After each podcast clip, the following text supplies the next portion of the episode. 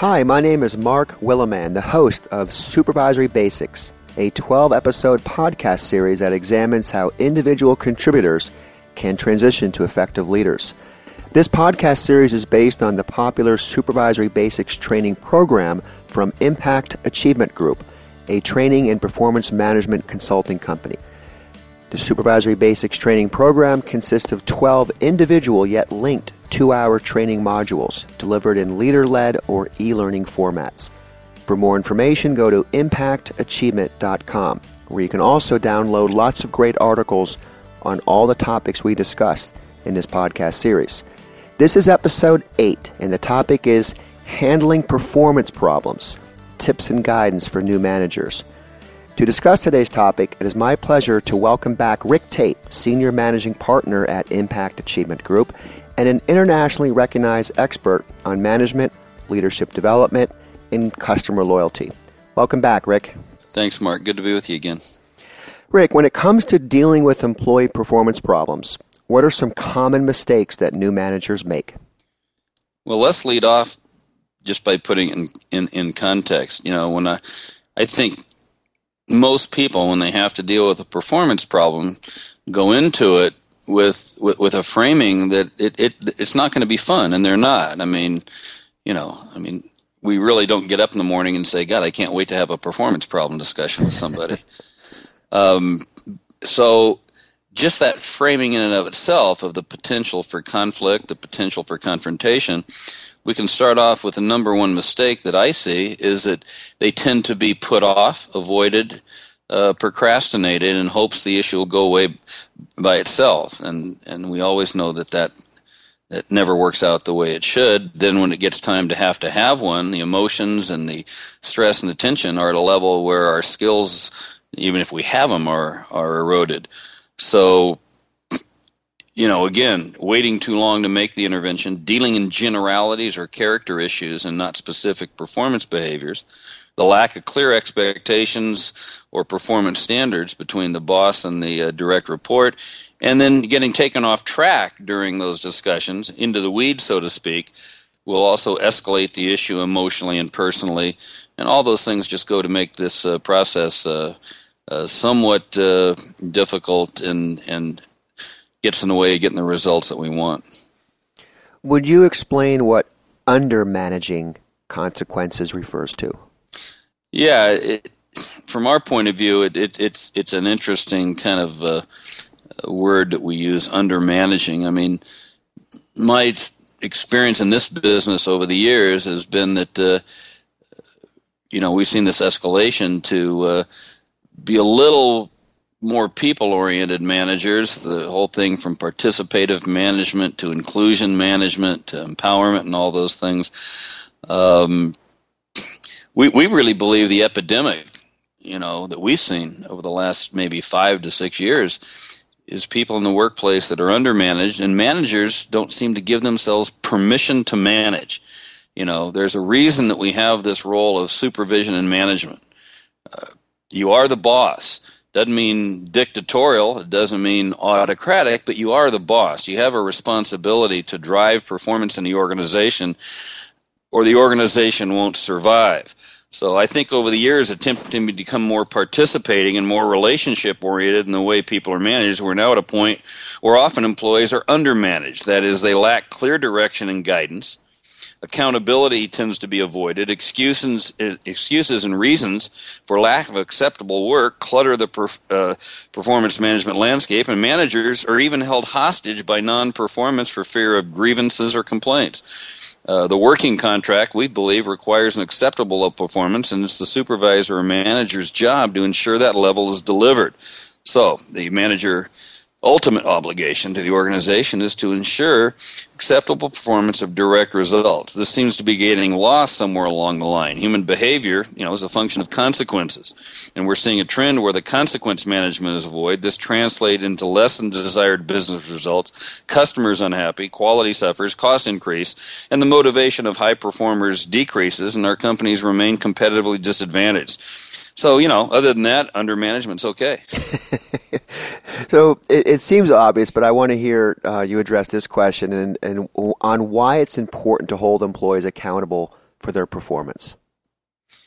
I, you know, I think at our gut level, everybody goes, "Yeah, duh, accountability." Mm-hmm. I think what maybe we don't connect the dot with is accountability is the glue. It's it's you know we see it as okay you set the expectation you coach performance you do it and then you hold people accountable if if if, if they don't or accountable if they do uh, so we see it kind of as the end game and, and in reality it's the glue uh, for any high performance situation in business in athletics in education you name it I mean, look at how much money we've thrown at, at education in the United States and the results we're getting over the last 20 years. And, and yet you look at the landscape and accountability is, is what's missing for students, for teachers, for administrators, uh, or whatever. So avoiding this critical aspect of that supervisor or manager's responsibility leads to lower production, you know, uh, decreased uh, customer issues and all kinds of things. So uh, beyond that, accountability is also what dictates clarity um, of of expectations. Saying I want something done at a required level is one thing. Without accountability, it's only a beneficial suggestion because performance adjusts to the tolerance level, not to what I say I want. So I can tell somebody, here's what I expect. If they give me less and I don't make an intervention or hold them accountable, make them account for that, then the real message is I didn't really mean what I said. I'll settle for something else. And that can have profound negative consequences in an organizational culture. Yeah. What is the DESC intervention model that you and Julie often uh, write about and speak about?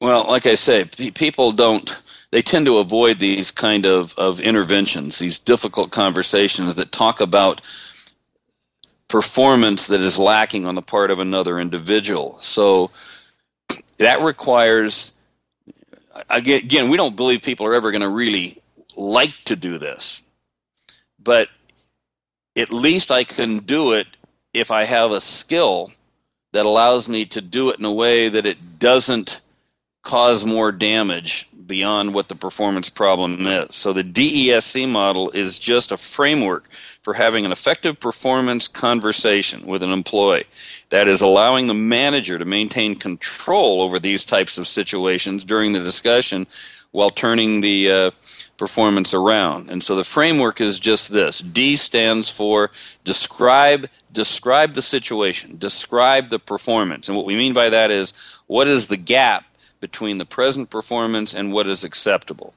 Then E is, in the next part of the conversation, describe the effect, and that is here's the gap. In order to legitimize this gap and not just being a bias on the part of the manager supervisor, the effect is what effect is it having on the business results, on customers, on coworkers, on cost, on quality, on uh, sales, whatever it happens to be. So there's a, it legitimizes the reason for talking about it. The S part is just state the future expectation that what you require, and in that process, explore then from the employee's point of view an action plan for getting there.